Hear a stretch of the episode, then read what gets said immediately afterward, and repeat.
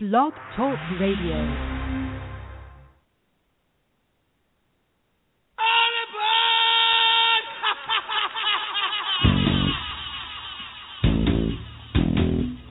I, I, I, I, Welcome to N C M M A Radio.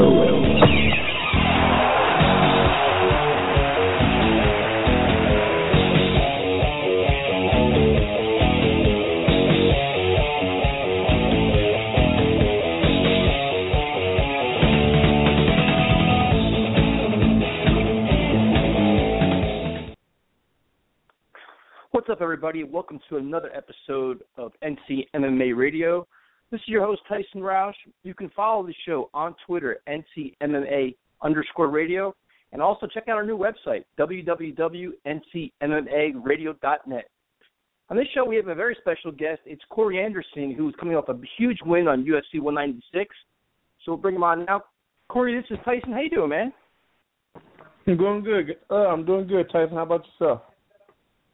Hey, man, I'm doing great. Congratulations on a, on a big victory on Saturday. Thank you. Much obliged. I needed that. So, Corby, before we even get started, what was it like fighting on that card? There was so much hype, you know, with the main event, a lot of media attention. What was it like just being in that whole atmosphere?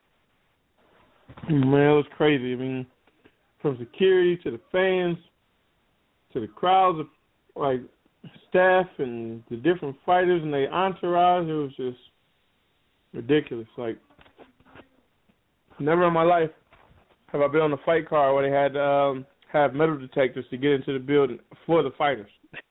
Like, when we got off the, the bus, they had metal detectors waiting at the back door of M G M for all of us to get in. It was crazy. You know, now, did, you, did you was feel like, any? Huh? Did you feel any pressure to perform better with all the hype, all the hoopla, or anything? Nah, none of that bothers me. You can't worry about all the fans and all the people. There's always going to be fans there at that level. So, I mean, whether it's a small show or a big show, it's always somebody watching. People are expecting something. Your boss wants you to show up. It's just another day at work. So you don't let any of that stuff get to you. Yeah, no, it, I hear you. That, it was it was just like, even watching it, you could see the crowd was into it from the first fight. You know, it's just, it had to be a wild atmosphere. And they took on Tom Lawlor, which the fight you guys both worked out through social media, which was cool. And the first round came out, you guys came out your guns blazing. It seemed like you got a couple good shots on you. Were you rocked at all in the first round, or how'd that first round go for you? It's uh, first round was definitely a kind of dropped the ball on that one. In my head, I thought I had lost that one. Mark Henry had told me in the corner it could be one to one. Or one, it could be one zero or zero one, whichever one. Um, like I said, in my head, it was set that I had lost, so I had to go out there and perform the next two rounds. I had to show up. There was no more room for mistakes. Uh, I just kind of got not really lazy, but timid and waited too long, I guess you can say. You know how they say you're out there feeling a person out. I was trying to figure out if he was coming or going. Was he gonna come forward or was he gonna bag up this fight? So I was trying to figure out which way I should be setting my feet. Should I be bouncing, getting ready to hop back? Or should I be bouncing, like, moving forward slowly, ready to put on the brakes? And before I could decide, he just blazed forward, like, twenty seconds into the fight. He just caught me sitting flat-footed, I guess you can say. Yeah, it seemed like he had a couple a couple big right hooks. Were you surprised by his power or anything about his early strategy other than that? No, I wasn't surprised by his power at all. Like, I knew for sure he was going to have power. The fact that he knocked Jan out, I don't think Jan had ever been knocked out before. Um, he had, what, like two or three other knockouts in his career in the U F C. So I knew he had power in his hands. That was probably, like, the biggest worry going into it, that and his slick guillotine if I had a bad shot. So I knew if I made a mistake, I could get caught on one of those hooks if I dropped a hand. I didn't expect him to come forward and catch me with a hook. So that did surprise me there. And then the one thing you notice, like, after, like, you guys exchanged and you kind of hit that, that big shot, you recovered pretty well, though, with your great movement, things like that. And the one thing that I, I was really impressed by was your right kicks. And we see you work a lot with Frankie Perez on that and with Coach Henry. Is that something you're trying to develop more as just as one of your weapons? Yeah, I'm definitely trying to develop that more of a weapon. You know, I want to be more of a mixed martial artist. I want to put everything together instead of just worrying about my hands and takedowns. I want to put it all together, from hands, takedowns, to kicks. And uh, we knew that that inside leg kick would be there because he sat so flat-footed, and uh, studied the film on him versus Gian. So Gian used that a lot to keep the distance, like kicking that leg off underneath him. So that was definitely a big thing that we worked on this camp with um, Perez and Coach Henry. Yeah, it's, it's definitely working for you because you could see every time you got it off, he, you, you kept him honest, made him move back, and kind of threw him completely off.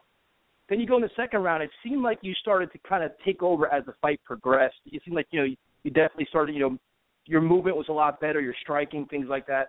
How did you feel going into the second round and as that round evolved? I mean, I felt great. Like I said, after that first clipping, I felt good all around. I mean, it took me a second to get my bearings back together, but starting over fresh in the second round and sitting down with the coaches, like he said, you're all right, you're good, let's go. Come on, it's your turn now. Go ahead and do what you do. From there, it was just like, all right, now I know I got to keep moving. I know how he's going to fight. If I do what I do and just keep moving like I have been doing this camp, there's no way he can beat me from here on out. I don't have to worry about getting caught. I'll be at distance. I don't have to worry about him taking me down because I'll be moving too much, so he can't catch me sitting still.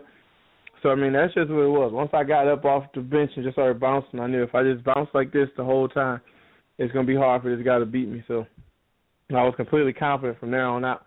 All I knew was going to the third, or if, if I didn't get a takedown there, I would have to get at least a take one takedown by the third, as long as I don't let him take me down. Yeah, and that's kind of, I think, you know, everybody watching on T V was kind of saying, like, the, the first round was kind of, you weren't sure. The second round was yours. So in the going into the third round, what were your coaches telling you? Were they telling you, listen, consider it a one one fight, or were you, how were you approaching it going into the third? They just telling me, just he's dying down, he's dying down. It's, now it's your turn to do what you do. And like Mark Henry told me in the locker room, the further this fight goes, the further you're going to go. Meaning, like, the further this fight goes at your pace, people can't keep up at your pace. So if you drag it to the third, we can just take over in the third. If it's close, you just go out there in the third and you take over. Like I was just saying, he's tired, he's tired. You're doing well now, you're doing well. You're doing good on the inside leg kick. Let's keep going on the inside leg kick. That right hand is going to be there. And make sure we're moving and staying in distance and keep your hands up. Just keep doing what you're doing. You're doing fine. You're at this pace, you can get him. And the takedown will be there. And if, I remember asking him, like, you want to go for the takedown? And Mark Henry said, if it's there, don't go back. You got to go forward. You keep going back before you take your shot. So he's stuffing it.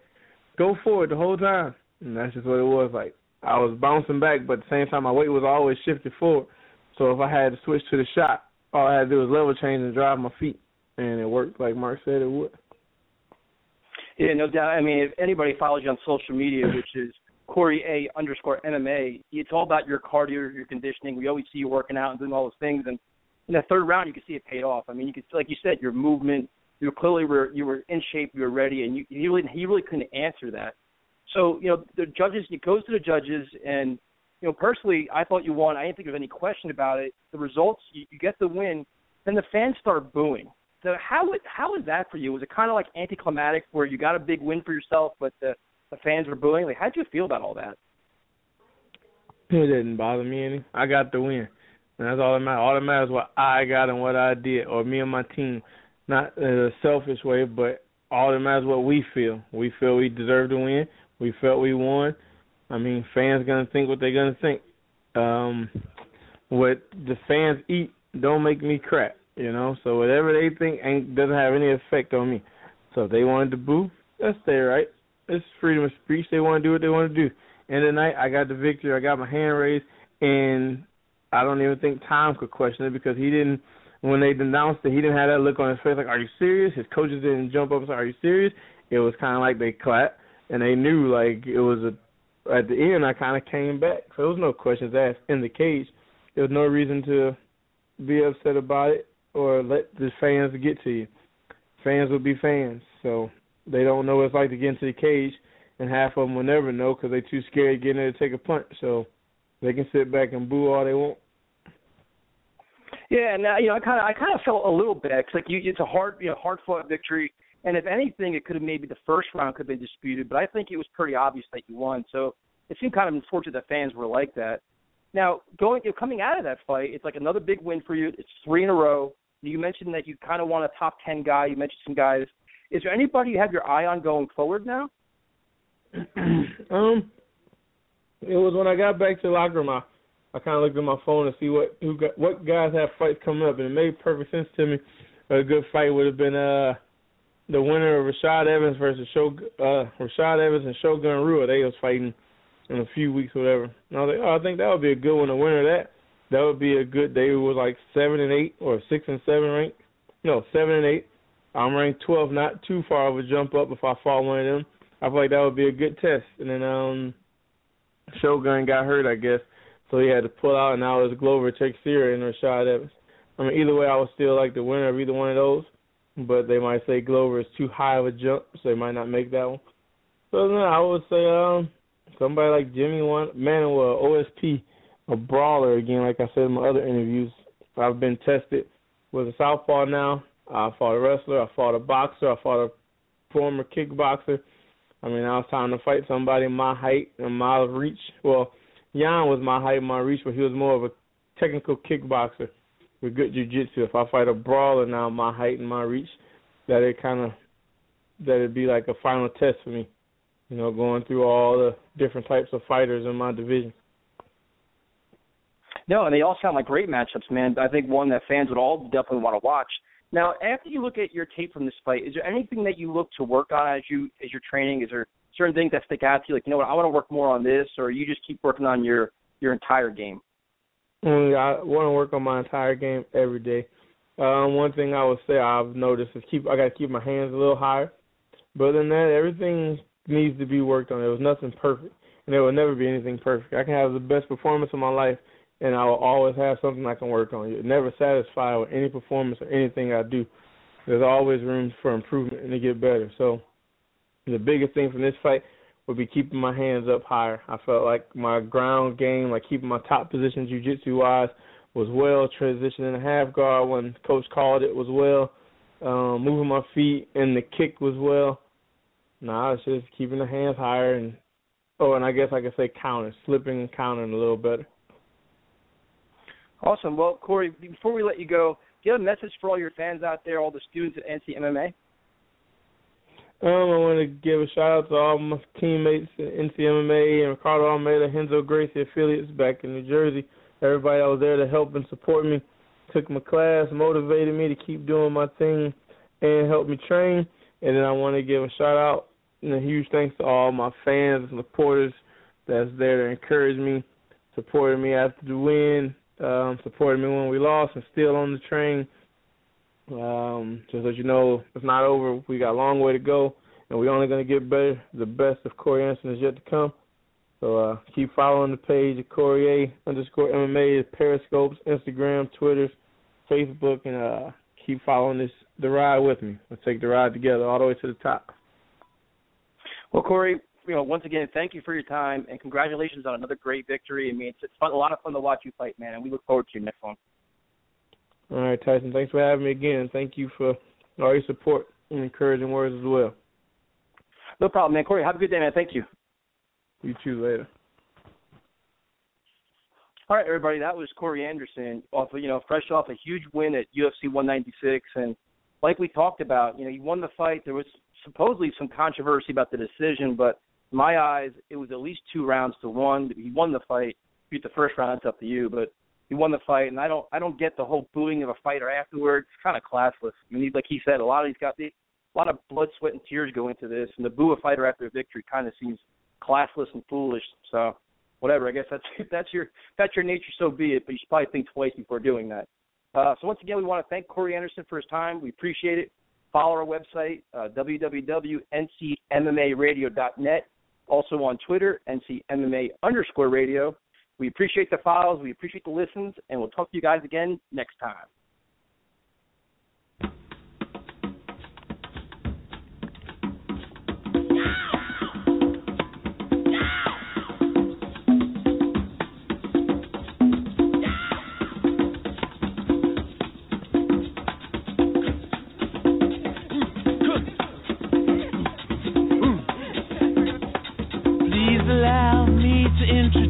Myself, I'm a man of wealth, and take